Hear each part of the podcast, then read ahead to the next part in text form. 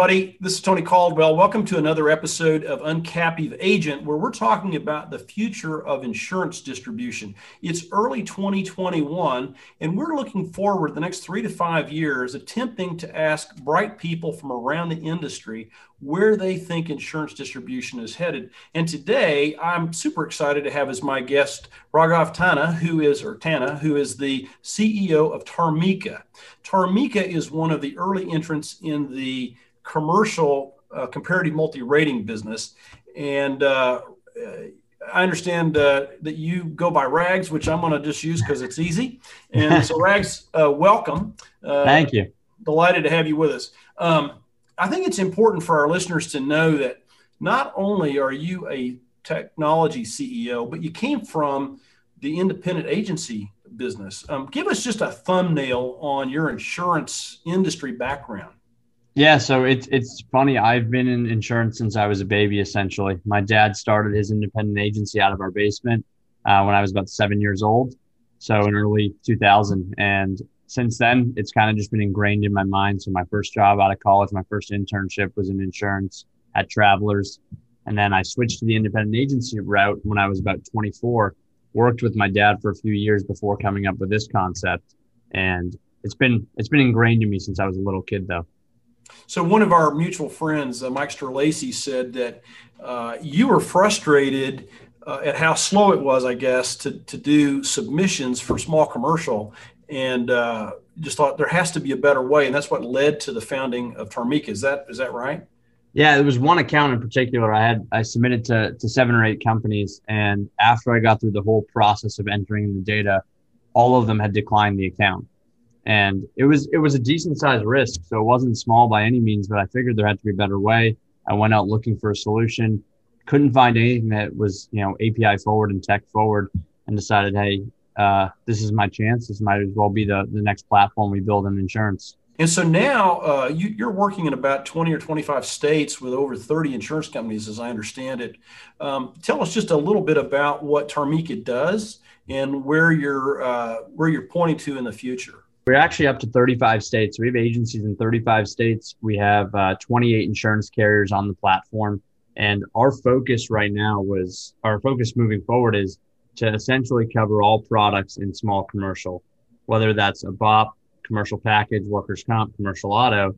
We're trying to cover every level of what an agency goes through on a day to day basis on their quote flow.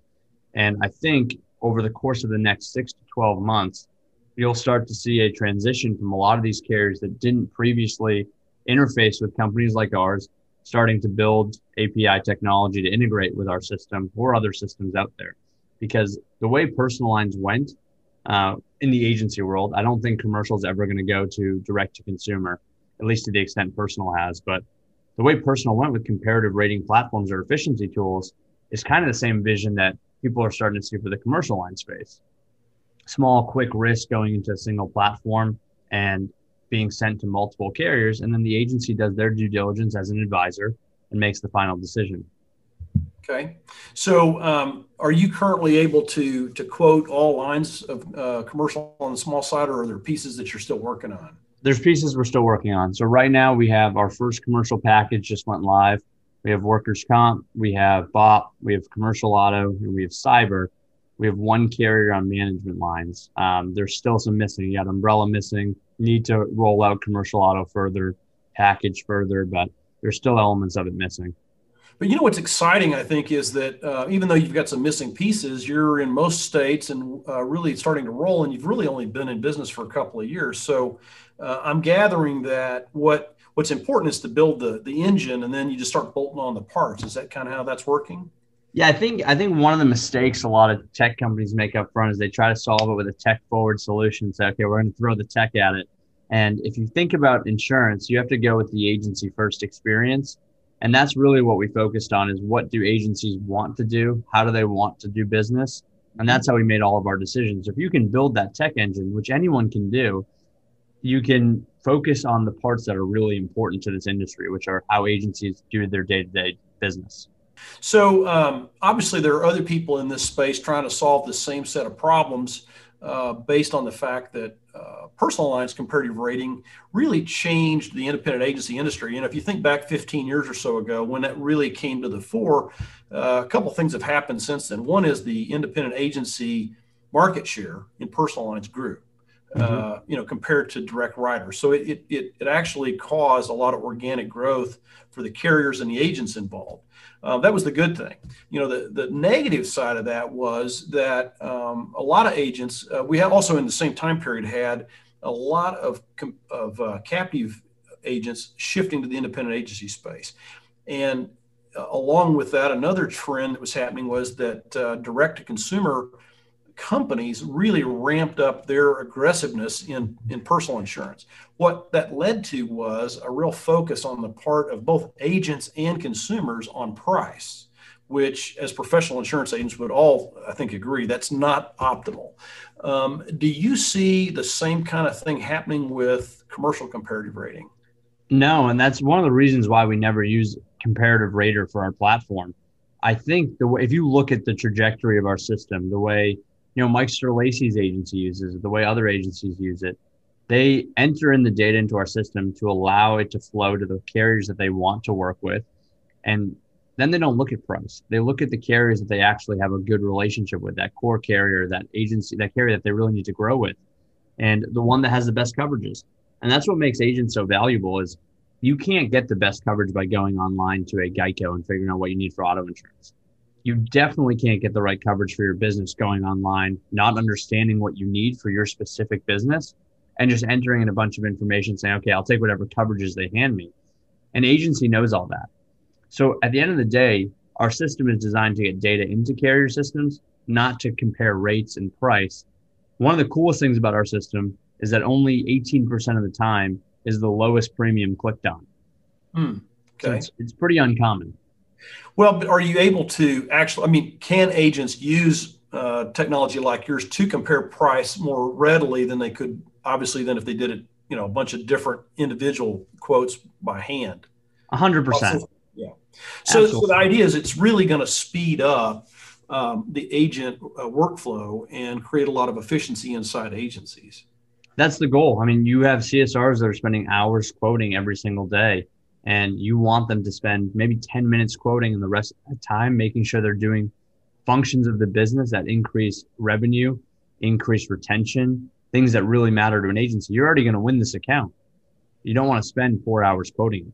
You know, um, I know from your agency background, and certainly I would think from what you're doing, you've been doing time motion studies uh, to to look at the at the savings. You know, the typical service cost uh, in an agency uh, in commercial insurance is around 25% of revenue.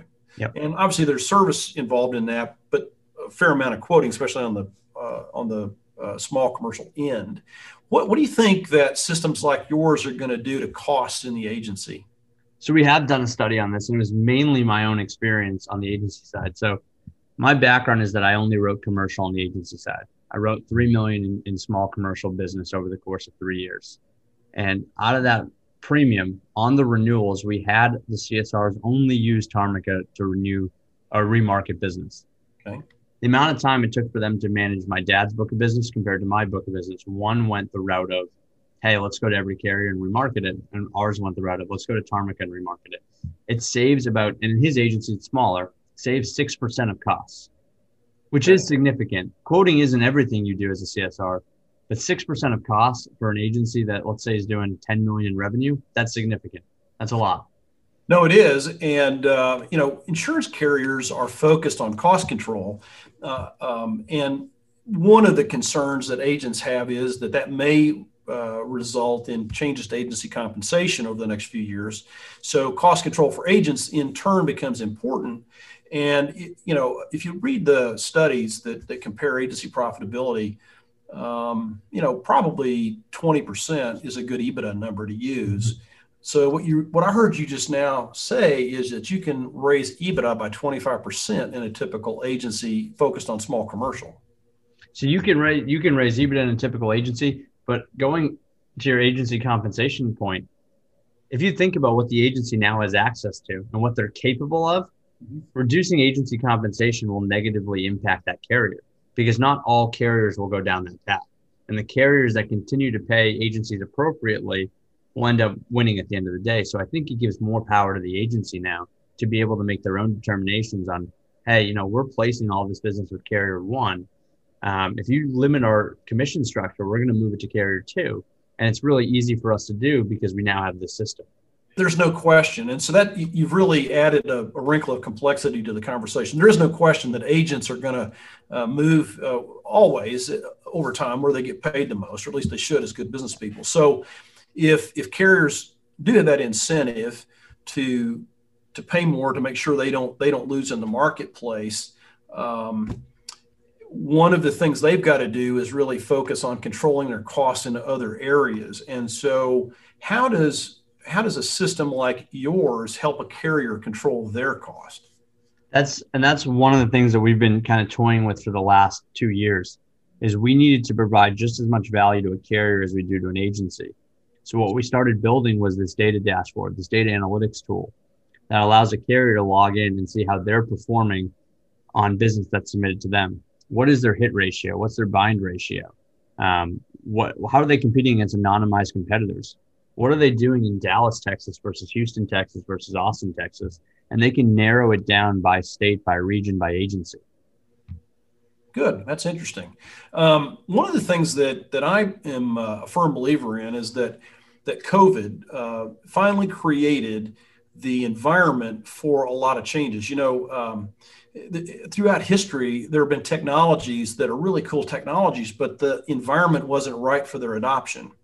And Zoom is a is a great example of that. Zoom or Skype or some of these others. There were people that were using them, but typically most people didn't know how to use the technology, didn't have a reason to know how to use it, so they didn't. All of a sudden, COVID nineteen created an environment in which uh, digital face to face technology uh, was critically important. And it, I think that it's created an opportunity for agents because now geography is no longer important in developing relationships with uh, potential clients or, or, or, maintaining it with current clients. My guess is that we're going to see startup agencies in particular moving increasingly to digital platforms to build their agencies on and eliminating geography as a, as a constraint um, you know, I mean, they've got some regulatory issues, and you got to buy a license for fifty or sixty bucks in every state that you operate in. But um, I think that's going to happen. And how does technology uh, like Tarmika, how does that play into this uh, borderless future? Right. So you're absolutely right. I, I, you start seeing it every day, right? Agencies are becoming more digital. They're more likely to adapt to new technology. And even just for us, it's easier for us now to to contact agencies to contact carriers because in the past when we were traveling and flying to sell to these agencies and carriers now we're doing everything like this everything's online it becomes extremely easy but our system was designed to be able to write business in any state that a carrier can so just because we have agencies in 35 states doesn't mean we can't write in all 50 so that's the best part is now these agencies that say, hey, I'm in Ohio, but I want to write in Michigan, Wisconsin, Montana, wherever they want to write business, they can log into our system. As long as they're licensed to write in that state, that carrier is capable of writing in that state, they can do it through our system. And that's the best part is you're opening up your your entire agency to find new areas of your business to grow and, and to expand. So you'll see, I think you'll see that not just in startup agencies, but even these large agencies that were really focused on a niche market in one area expand out and go into other states, other areas. And our system hopefully makes that possible for them. Yeah, you know, the reason I say new agents, and, and I certainly um, don't dismiss the idea that existing insurance agencies aren't going to adapt and, and move and, and, remove geographical boundaries. I think they will, but um, you know, uh, progress and change and cutting edge development tends to take place with fairly new businesses. And mm-hmm. so, um, and there's a lot of other reasons why a startup agency, and there's been several thousand new startup agencies every year for the last decade. Um, you know, they uh, eliminating all the costs associated with rent and associated expenses is one reason why they, they may want to go digital first. Also, it's just much easier for them because they don't have a existing infrastructure of any kind, really, whether it's people or, or place um, to be considerate of or, or, take advantage of. I remember a few years ago talking to a, a the president of uh, Travelers uh, Personal Insurance, and you know their challenge at Travelers at that point in time, and I'm still I'm sure they're still struggling with it, is that they had 30,000 people and 300 legacy systems. And you know how do you adapt your business model with that kind of complexity? So um, the the new agency entrant just has a less friction, you know, in adopting technology. It seems to me. It's the same as the carriers. You're absolutely right. I think it's funny because a lot of newcomers into the space that don't understand the carrier and agency dynamic will go in and say, "All right, we're going to come and disrupt the market. We're going to change the way carriers operate, change the way agencies operate." You can't do that. It has to be a there's a process involved. Carriers are built on certain systems that don't allow them to do certain things, and that transitionary period isn't going to happen overnight. It might take three, five, ten years in some cases. Same with agencies. Agencies that have been around for 60 years, they went from paper to paperless to, to their new system. I And it takes time and effort to make all those changes. And every time you do something like that, you cut back on the amount of business you write. So it's not the focus of a business owner to make those updates. Right. So um, I am curious. I mean, from your customer base, the people who are adopting your technology, um, how many of them are fairly new entrants to the agency system versus uh, existing, probably larger agencies? How's that yeah, look? A majority of our customers are larger. Uh, we do focus on the larger agencies, large clusters, and large groups, but we have started to see an influx of newer of newcomers to the space, and those agencies do a lot of quoting. They're they're motivated to write business. They're grinding. They're quoting quite a bit. I don't know what their bind rates are, but they're doing a great job getting data into the system. Our larger agencies are focused on efficiencies and saving money and analyzing data with insights, stuff like that. But our our focus always was large groups, large agencies. But as you start to focus on on one area of the business, the model changes a bit and you start seeing a completely different side that you really weren't anticipating. Okay. I mean, you know that probably the biggest challenge the the industry faces right now is talent. Mm-hmm. Um, you know, I, I just came off a, a call with a bunch of agents uh, on an agents council, and, and, that was clearly the number one thing, and it has been for the last several years.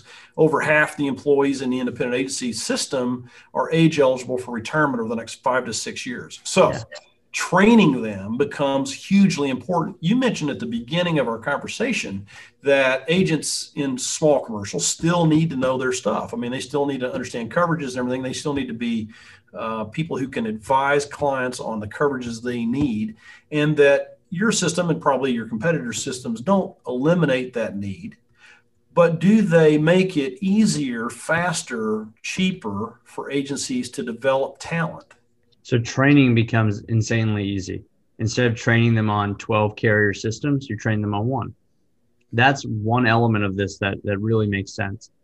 The problem is that agencies, including my dad's agency, struggle with training people on what coverages are important for what type of business. That's years and years and years of constantly writing business and learning new things. That's going to take time no matter what. But not having to train a CSR or a producer or a user on multiple systems, that's one of the things that's going to save agencies a lot of time. You're going to learn coverages through experience. You can't learn technology through experience. You, I mean, you can, but it's much easier just to have one place to go, understand that really, really well, and then you'll be able to focus again on the things that matter. Well, so, um, and I understand your answer, but I'd like you to think three, five years out in front of you.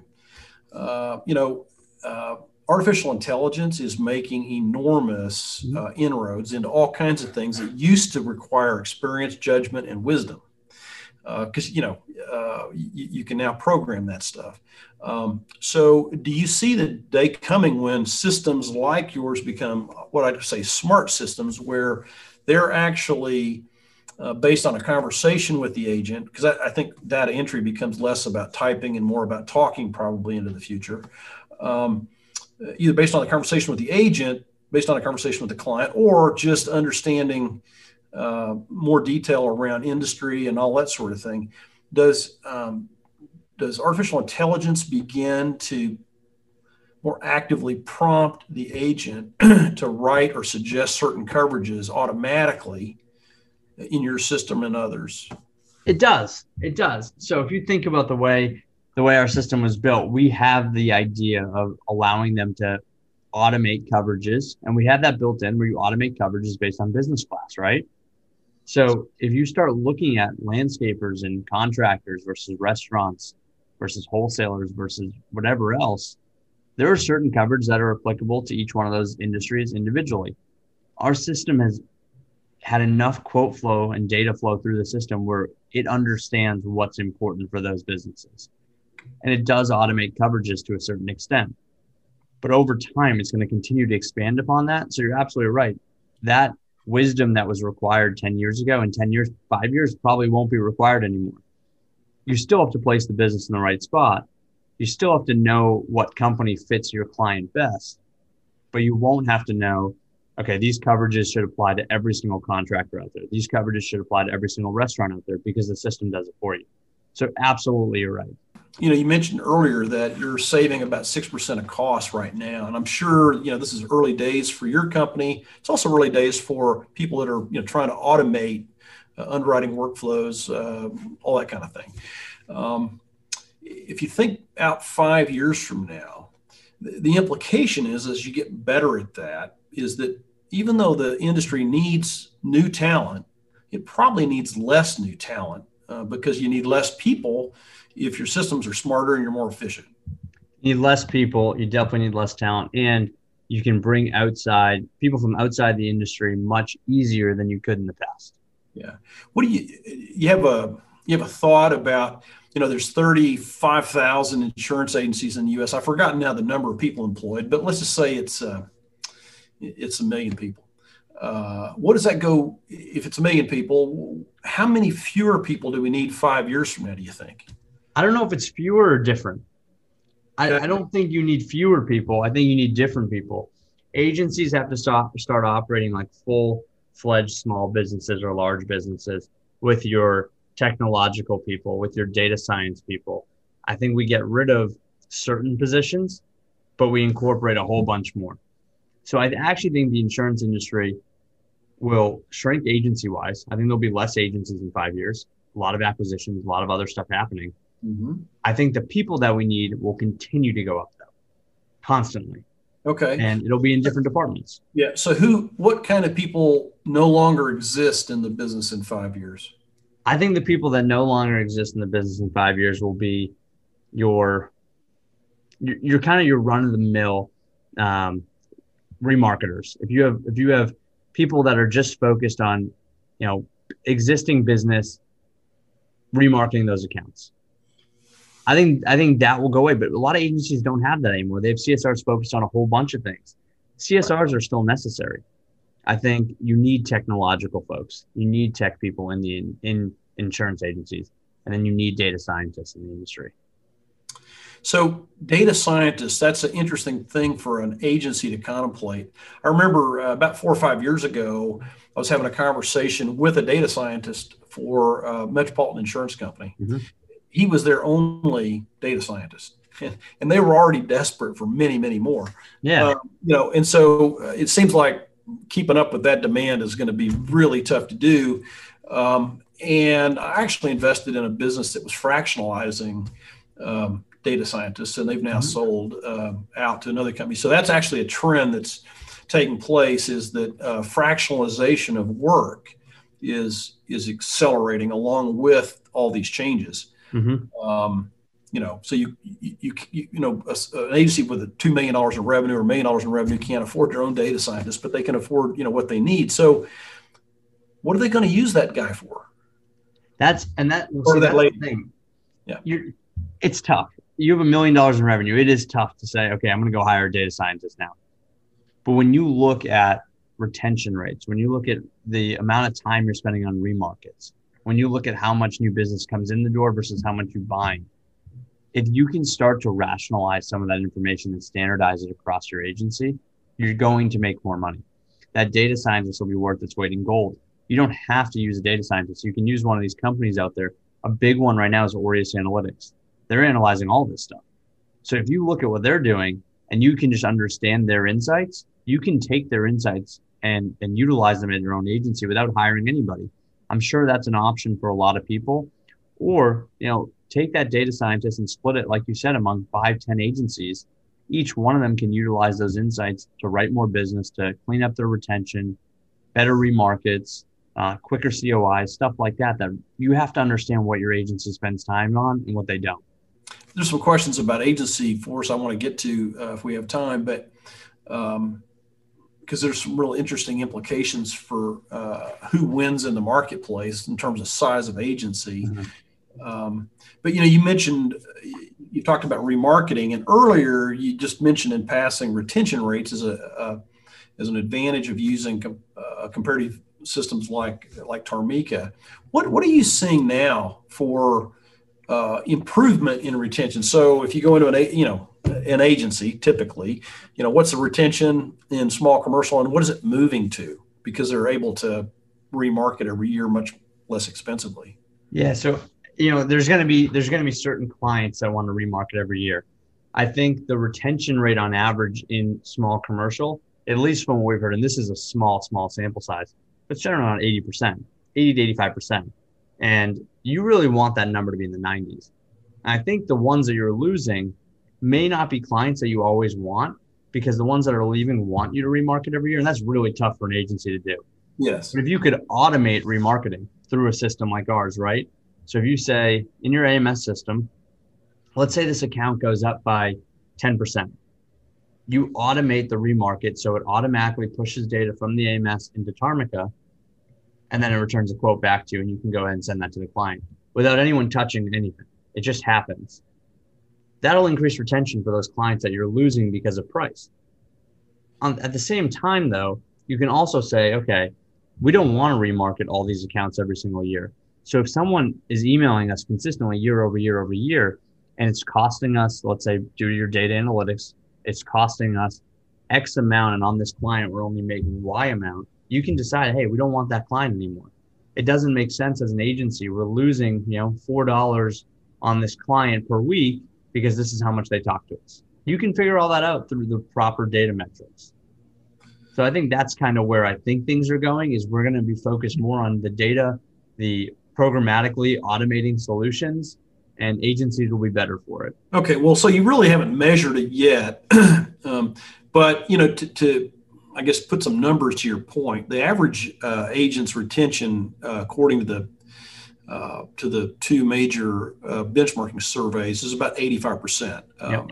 Okay, so eighty five percent. So uh, if you can drive that to ninety, that's a five percent uh, annual increase in revenue. And if you're if the agent, you know, if you look at at insurance as a whole, it really can't grow much faster than the rate of of, of growth in the GDP. Mm-hmm. Um, I mean, obviously, we have things that affect rates like weather that are outside of GDP, but on, balance, that's really what you're looking yeah. at. So, if you look over the last 20, 30 years, you know, the industry is going to grow two to 3% a year. So, if the average agent is just in that river growing 3% a year, they've got to, uh, to, to grow 3% a year. They're going to get that automatically. To grow faster than that, they've either got to have some sort of a sales program or they've got to change retention. So if they're adding 10%, we'll say that's their new business rate, 10%, that means they're netting seven.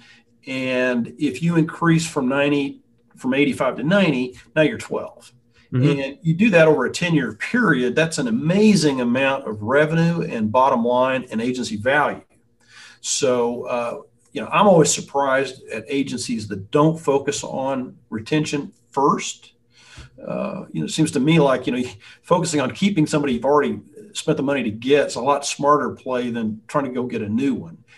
Yeah. But but to your point, systems like your system and others that are analyzing all this in the background and telling you, hey, you got to remarket rags this year because if you don't, you've got a 78% chance of losing that guy you know, uh, and and it, and the remarketing itself is automated. Well, first of all, it removes the excuse, and it means that agents that don't use systems like yours probably don't stay in business. They probably get bought up or go out. They get bought up, they go out. But to your point, what's the cost of acquisition on a new client versus the cost of acquisition on a client you already have? You might as well focus on the retention and the remarkets for the clients you have and build the relationship with insurance is always going to be, especially small commercial and large commercial, it's going to be relationship driven. So for for OAA, what's the cost of acquisition for retaining a client? It's way lower than the cost of you going out and finding a new client. Yeah, no, it's absolutely true. It's um, but again, it's um, you know, salespeople okay don't have this natural drive to keep something they've already caught. Uh, you know, now but they're going to have to get better at it if they want to if they want to prosper in the future. I think that's really a, a very clear message. Um, so back to 20, uh, 2026 um, and looking at 2026, what other, I mean, not necessarily with your product, but you know, you're somebody that um, you're fairly young. You came into the business in a traditional agency. You learned a lot. You moved into tech. You're really in touch with insurance companies and agents. You're look you're working obviously with some forward thinking agents because those are the first adopters of products like yours. Mm-hmm. Um, what do you see? What do you pick up? What do you sense? What are your predictions about how the industry looks five years out? Yeah, so if you look at the the spaces that have been ahead of the U.S. in the last in insurance specifically, you look at Europe and you look at Australia a little bit. What you see is that there's always one hub of connection where there's one area where everything's connected and agencies work out of one system or insureds or insurance companies work out of one system. So I think in five years, what's going to happen is the insurance industry will work through a fully connected, you know, interchange or exchange of sorts. And essentially you'll live in your AMS, let's say. And in your AMS, you'll have the ability to remarket accounts. You'll be able to issue COIs easily. You'll be able to create new business as a CRM. And you know, a lot of agencies you start to see working in Salesforce and other things.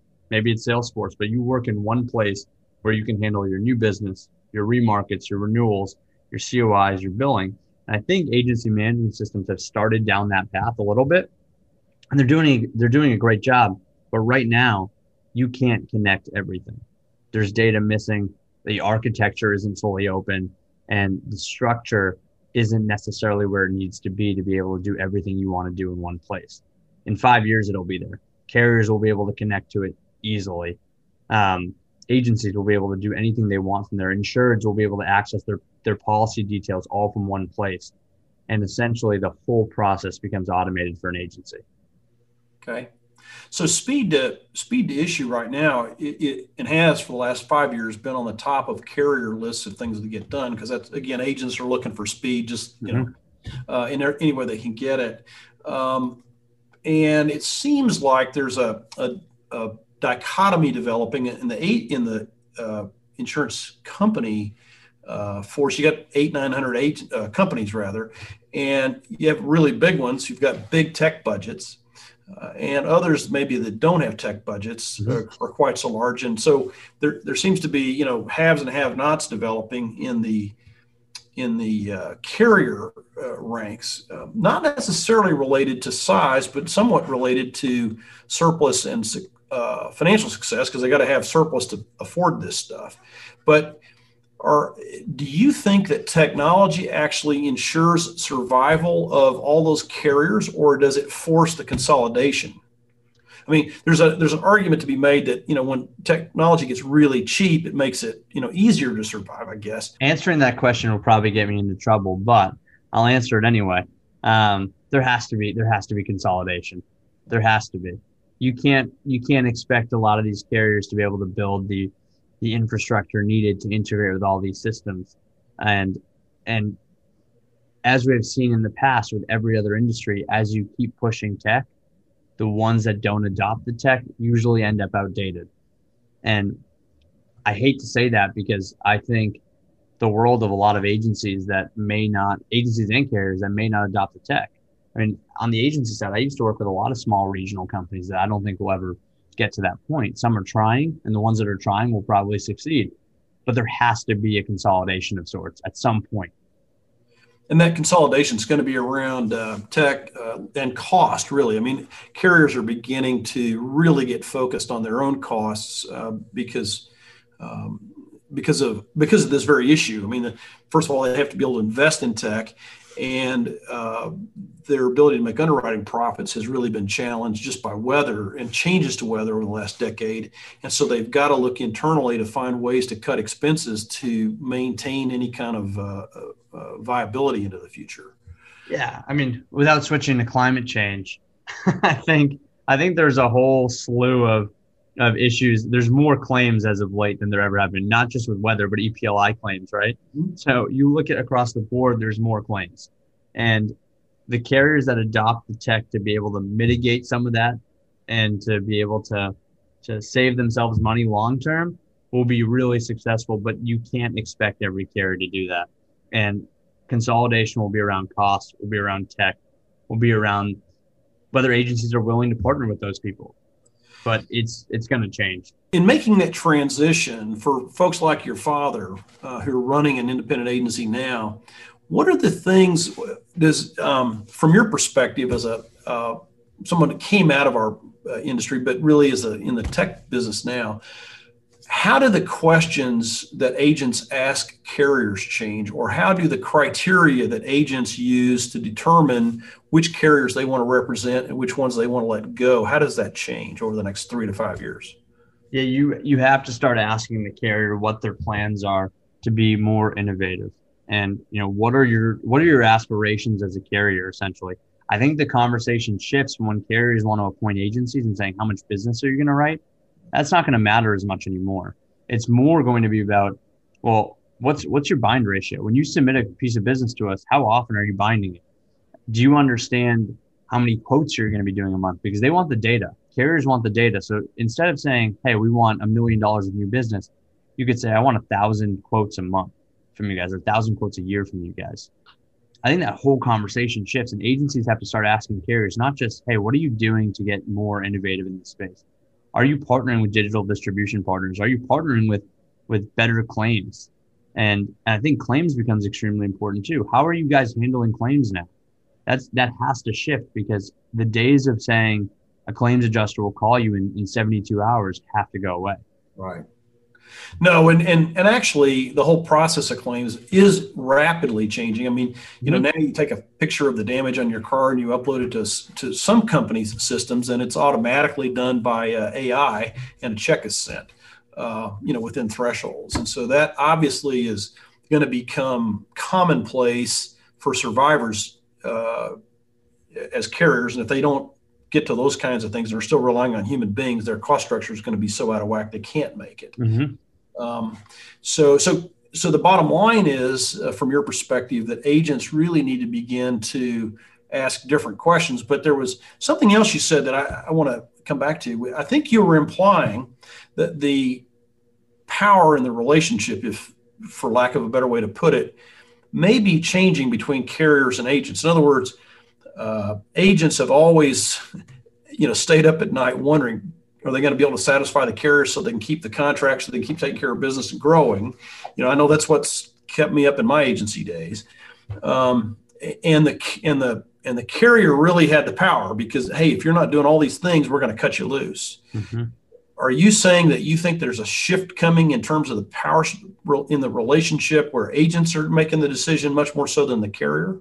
Some agents, yeah. I think. Well, I think there's also a consolidation of agencies. And the larger those agencies become, the more control they have. And it's not just large agencies have control, but you have to think about your typical agency. On average, and this is this is completely opinion based, but on average, I think agencies have three too many carriers. I think they they take all these carriers in that they can't satisfy. And if you can get rid of those three, four, five, however many extra you have, and focus on the ones you have strong relationships with and are writing business with, you take back control because you're writing enough business with them. And now it's about, hey, you asked for a one million commitment. I'm giving you way more than that. So we have to shift the power a little bit. We'll move this business or we'll we'll rewrite some of this if, if we can't ask that. That's not to say the carriers still don't have power. They do. They always will. But I think agencies need to understand that there's certain things they can do to allow themselves to be more in control of their own destiny. So 60 to 70 percent of the insurance uh, independent insurance agency um, force, if you will, of the 35-ish thousand uh, agencies out there are under a million dollars in revenue, mm-hmm. and they don't have that kind of power, um, no. at least today. Um, so 56% of them belong to some sort of market access or aggregation organization uh, to try to create some of that leverage. Um, you know, you work with both independent agencies, but also with folks like that. Do you see, uh, I mean, what, what do you think of that whole business model? Is it going to become more prevalent or less so, do you think, over the next three to five years? I think it's going to, I mean, I would expect it to become more prevalent. You want to be part of a group that has a little bit more uh, stake in the game. You want, to, want them to be able to negotiate on your behalf. You want them to be able to help you. I mean, just look at, I mean, just speaking from experience, you probably know better than anyone. It matters. Having that kind of leverage matters. And I think agencies will either get acquired or join a if they're not of size, either get acquired or join a aggregator, market access, a cluster, whatever it takes to be able to kind of determine their own future. Well, you know, it seems like as systems proliferate, it gets easier in some respects for carriers to appoint agencies. In fact, that's already happened over the last 10 or 12 years. You've seen the reduction in volume requirements that typically are required by carriers for a contract.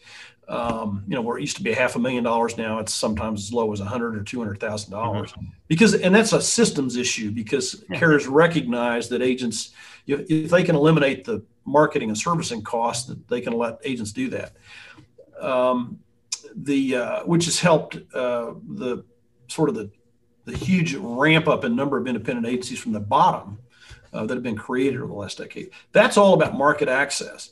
Um, but market access is a, is a problem that seems to be largely solved for independent agencies. I mean, if you if you want to start an independent agency, or if you're a small, you know, million dollar agency, you can get plenty of carriers to represent somehow. That's not a problem anymore. Uh, it was 20 years ago. Mm-hmm. So it seems to me, though, that what uh, what the smaller agencies, and I'm going to say, if you're under, say, five million dollars in revenue, just mm-hmm. to pick a just to pick a number, um, you've got to join with others to be able to afford these data scientists you've been talking about and all of the sophistication so that so the need for those uh, aggregators and it changes from market access to training development uh, data analytics all those kinds of issues you yeah you're 100% right I, it's it's interesting though because when you look at some of these newer agencies i think some of the stuff that people choose to spend money on could be better utilized elsewhere. And I think an established player would be able to tell them that, hey, I made those mistakes in the past. You probably don't need that. I think that you're you're right though. If you're under a certain number, you can't spend money on certain things, and having someone above you that can help you with some of those processes is important. But at the same time, it also helps for them to come in and say, "Hey, you're brand new. Here are all the things that we've seen independent agencies do that might not work. Here's what does work and maybe it's different for every agency but there's there has to be some sort of playbook for them to follow to make sure that they're successful moving forward right yeah i think that i think you're right i mean my observation is that when you when you look at the benchmarking studies um, particularly uh, the one done by the uh, independent agents uh, there and and MarshBerry's number, uh, work as well the, the disparity between the most 25, the 25% most profitable agencies and average is so great. And then if you look at growth oriented, um, you know, it's it's uh, also different. And if you look at size, it's also it's very different as well. So that smaller agencies that are not really focused on being great business people, that's what I would mm-hmm. say. Yeah. They they're, they're going to have a tougher and tougher time into the future because the costs get tougher uh, to deal with, and the, the the level of knowledge and expertise necessary to be competitive changes. Not, not not that you're great, not great insurance people, but all these other things we're talking about, you know, keeping up with all of that becomes a bigger and bigger challenge. It does, and there's, I mean, there's some new agencies, and I'll call them new. They've they've grown quite a bit, but there's some new agencies that that really get it. That it's a small business. You have to run it as a business, and it's not all about writing insurance all the time and just and getting new business, but you actually have to build the structure to be able to operate and grow efficiently. And you know, there's an agency in Alabama that I talk to all the time, Bradley Flowers, and the way he operates is exactly that. He grows it as if it's a small business, and he operates it as if it's a business instead of thinking, okay, My focus is I'm a salesman, I'm a producer, I'm just going to write insurance constantly. When you own your own agency, it's completely different. You can't focus on just, you have to focus on writing business, but you also have to focus on the business components of it. Okay. So, um, with all that in mind, just curious what your projection is. I mean, I, we talked earlier about you know lots of agencies are getting bought up. The there's a huge flood of money coming into distribution that's buying up insurance agencies, actually accelerating the uh, the rate at which the bigger getting bigger. Um, but as you look out five years uh, with this in mind too, that that the average independent agency owner at least is very entrepreneurial, very independent, may not like getting told what to do, may not like being a part of a big bureaucratic organization. We've talked about fractionalization and the power that brings, and the fact that aggregators and others are there to help those folks uh, who want to remain independent. Um, do you think that, uh, and uh, the fact that there's no geographic limits anymore, and that you know you can third party almost everything you pay for from the expense side of the agency, from accounting to service and everything else. Yeah. There's an argument to be made, I think, that agencies can actually be smaller in the future and successful than in the past. With that in mind, do you think that we're going to see new agencies continue to proliferate, say five years from now, the way they have the last five? Or does it really mean you've got to be big to win?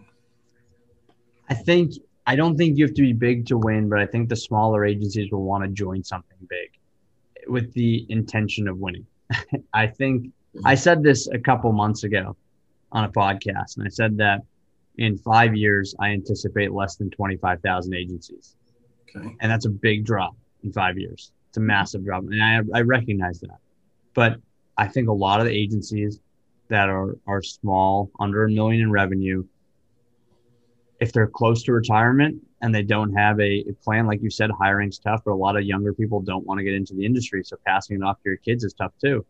I think they're going to sell. And it's not because they want to sell, but it's because they think our agency has the best chance for success under this large partner.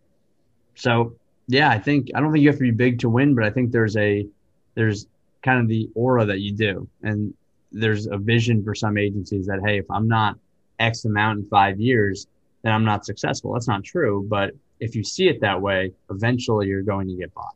Yeah.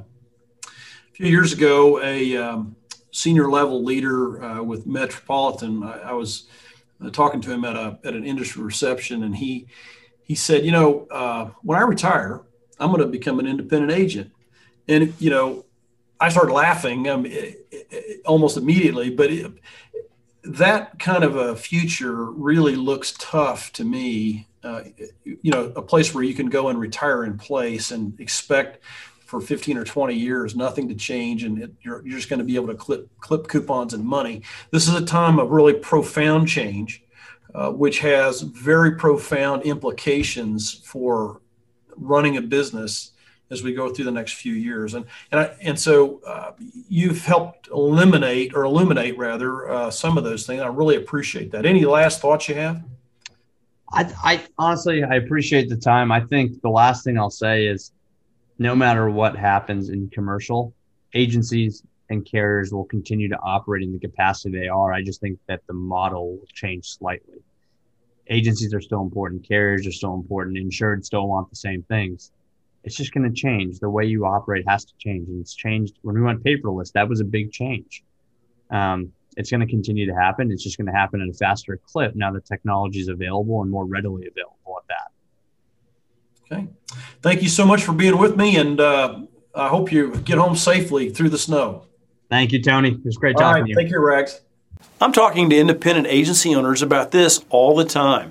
If you'd like to have a more personalized conversation, click on the button or the link in the description and we'll make that happen.